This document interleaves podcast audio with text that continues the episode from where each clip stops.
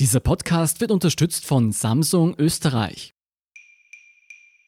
Ich bin Scholt Wilhelm. Das ist Thema des Tages, der Nachrichtenpodcast vom Standard.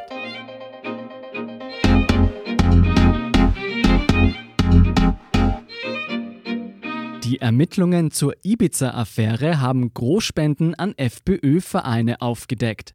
Es geht um Zuwendungen, die der FPÖ mehrere hunderttausend Euro gebracht haben. Wofür dieses Geld verwendet wurde, welche Rolle die Ex-Parteispitzen Strache und Gudenus gespielt haben und was dieser Fund für die Beteiligten bedeutet, erklären Renate Graber und Fabian Schmidt vom Standard. Fabian, wo fängt die Spur zu den FPÖ-Großspenden an? Also die fängt in dem berüchtigten Ibiza-Video an, wo HC Strache und Gudenus der vermeintlichen russischen Oligarchin erklären, dass man vorbei am Rechnungshof Spenden an die Partei leisten kann. Inwiefern ist das problematisch? Also man will ja wissen, wer spendet Geld an die Parteien, um dann genau schauen zu können, gab es dafür irgendwelche Gegenleistungen oder nicht? Also handelt es sich rein um politische Unterstützung oder soll es Gefälligkeiten geben?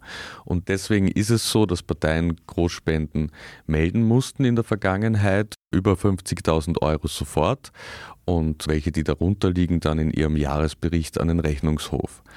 Und wenn man jetzt an einen parteinahen Verein spendet, dann wird man davon nicht erfasst und man kann so also anonymisiert Zuwendungen an Parteien leisten.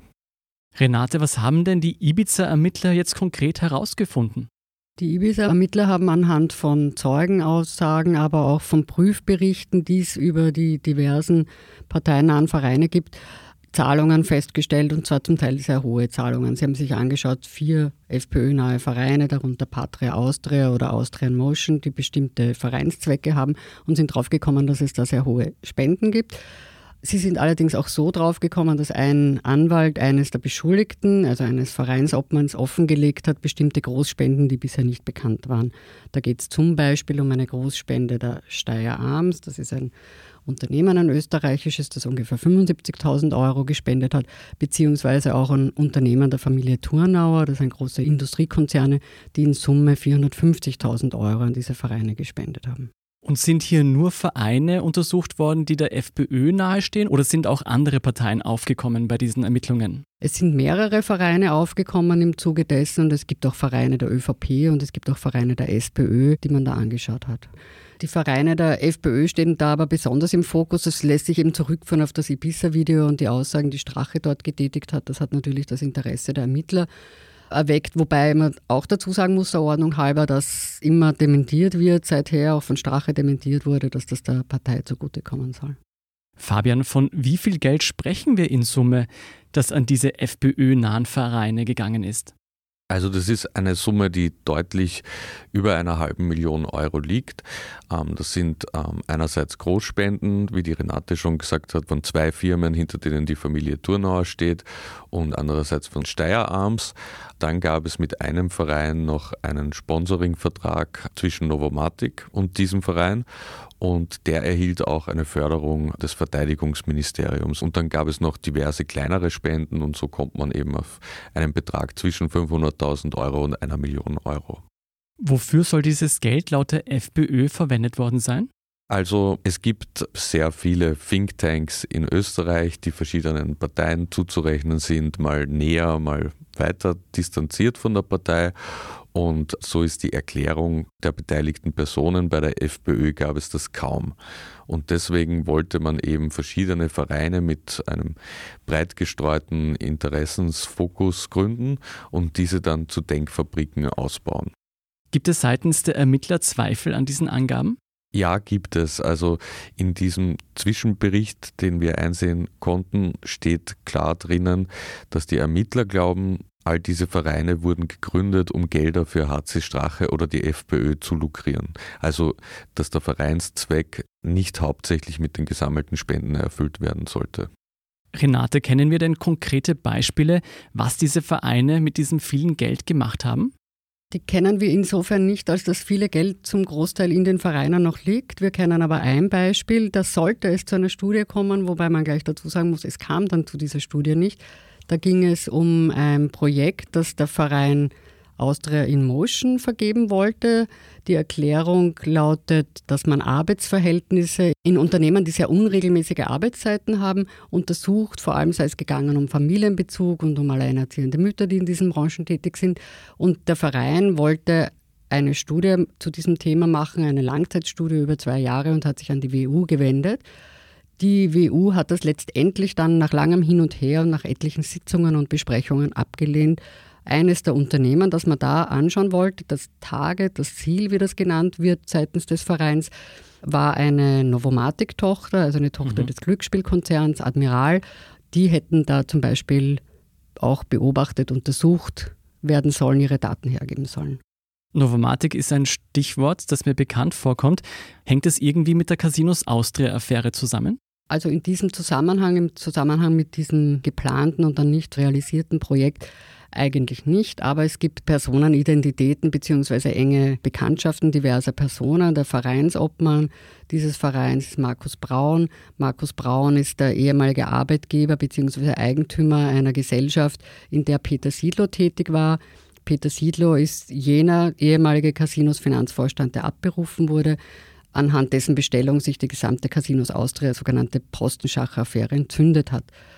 Und es gibt einen Novomatic-Pressesprecher, der auch mit diesen Personen gut bekannt ist und der das angeblich innerhalb der Admiral geraten hat, dass es dieses Projekt gibt, an dem man arbeiten will seitens des Vereins.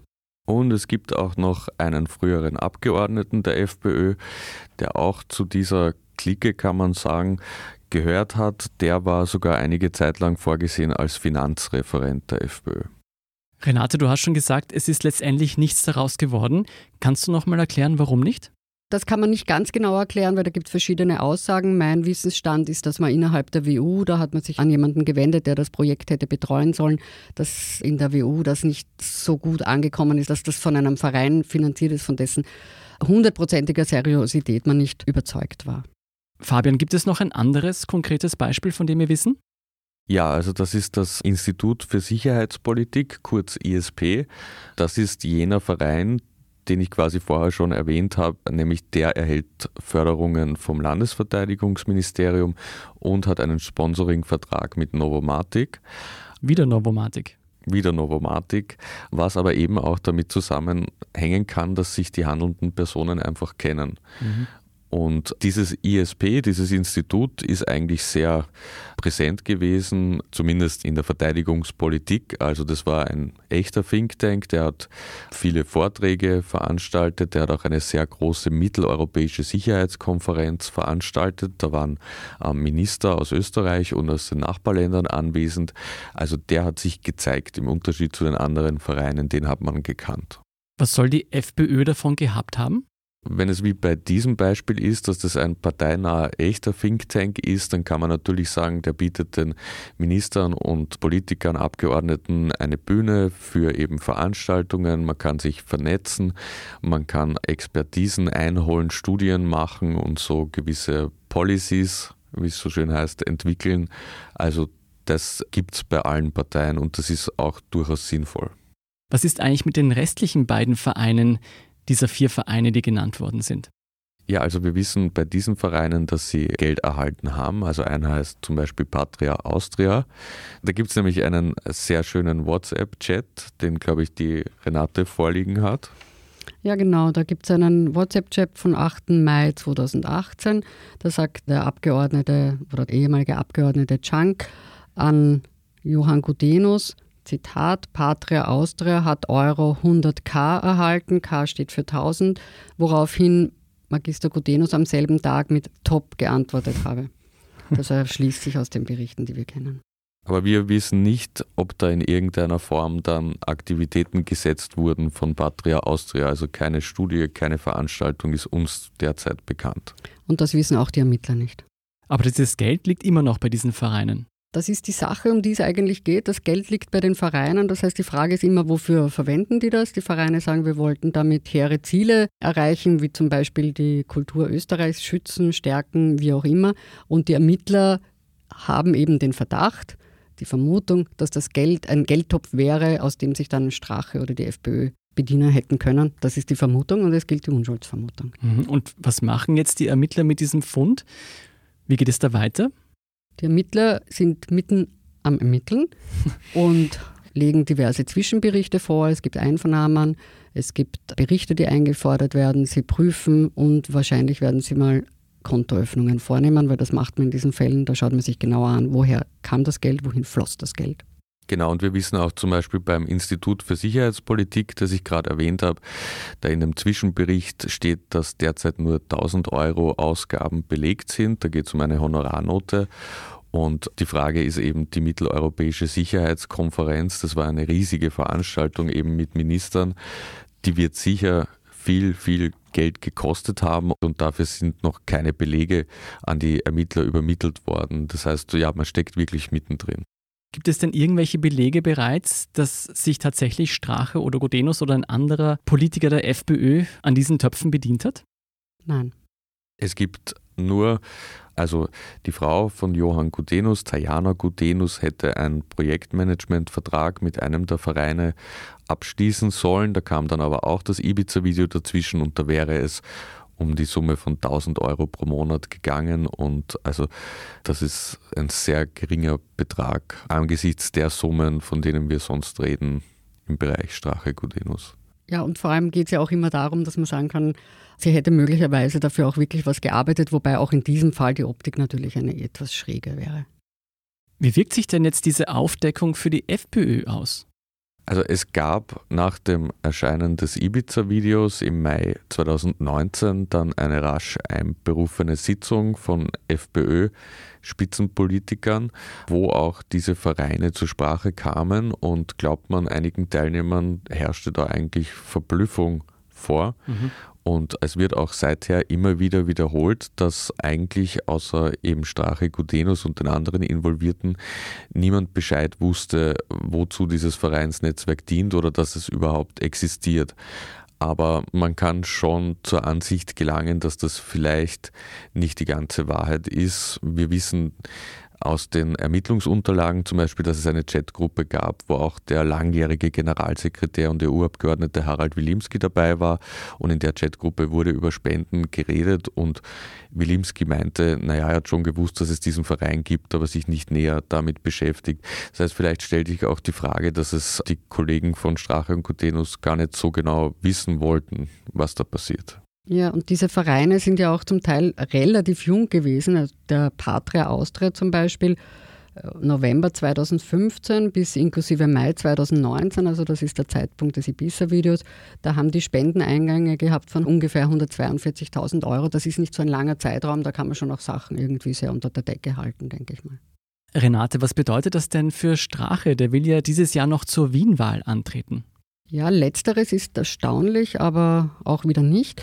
Strache hat somit ein Problem mehr. Er hat Rechtfertigungsbedarf. Er ist in diversen Chats genannt, sozusagen als, wenn man das jetzt unhöflich sagen will, als Spendenkeiler. Er hat Erklärungsbedarf, er wird dazu befragt werden. Er hat aber sowieso auch sehr viel Erklärungsbedarf gegenüber den Ermittlern im Zusammenhang mit seinen Spesenabrechnungen. Also es wird ein Problem mehr sein.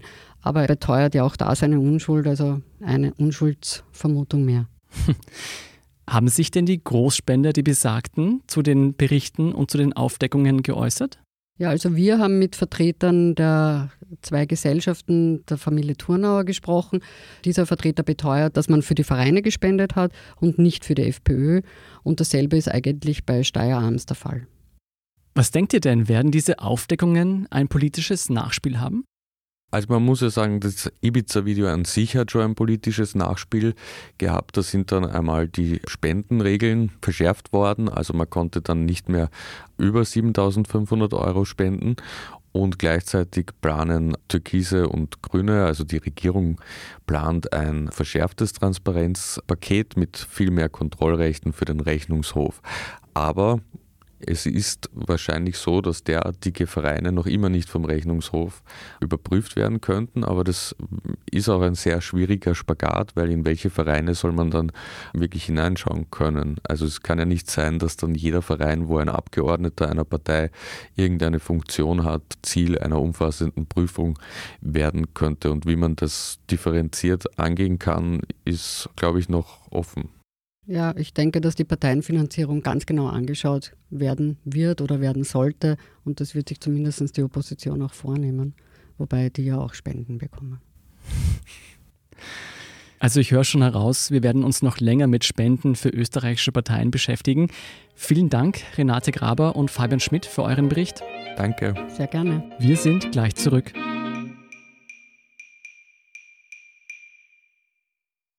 Bestelle jetzt das Galaxy S20 vor, dann hast du bald die Galaxy Buds im Ohr. So muss ein Angebot klingen. Bis 8. März das Samsung Galaxy S20 Ultra oder S20 Plus vorbestellen und die neuen Galaxy Buds Plus in weiß geschenkt bekommen. Mehr auf samsung.at. Und hier sind noch zwei Empfehlungen fürs Wochenende. Erstens, am Samstag bringt der Standard eine Schwerpunktausgabe zum Klimawandel, inklusive jeder Menge nützlicher Berichte dazu, was man selbst zum Schutz des Planeten beitragen kann, wie es ist, sich von Insekten zu ernähren und warum die Politik sich nicht länger hinter Ausreden verstecken darf. Zweitens möchte ich Ihnen noch die neuen Beiträge unserer Schwester-Podcasts Edition Zukunft und Serienreif empfehlen. Edition Zukunft beschäftigt sich in der jüngsten Folge mit der Frage, wie schmutzig Plastik wirklich ist. Und Serienreif hat niemand Geringeren als Peter Rapp zu Gast. Edition Zukunft und Serienreif finden Sie jetzt und sofort überall, wo es Podcasts gibt. Mehr zu all diesen Geschichten lesen Sie wie immer auf der Standard.at. Um keine Folge von Thema des Tages zu verpassen, abonnieren Sie uns bei Apple Podcasts oder Spotify. Unterstützen können Sie uns, indem Sie den Standard abonnieren. Und Sie helfen uns auch mit einer 5-Sterne-Bewertung beim Podcast-Dienst Ihrer Wahl. Ich bin Jolt Wilhelm, Baba und bis zum nächsten Mal.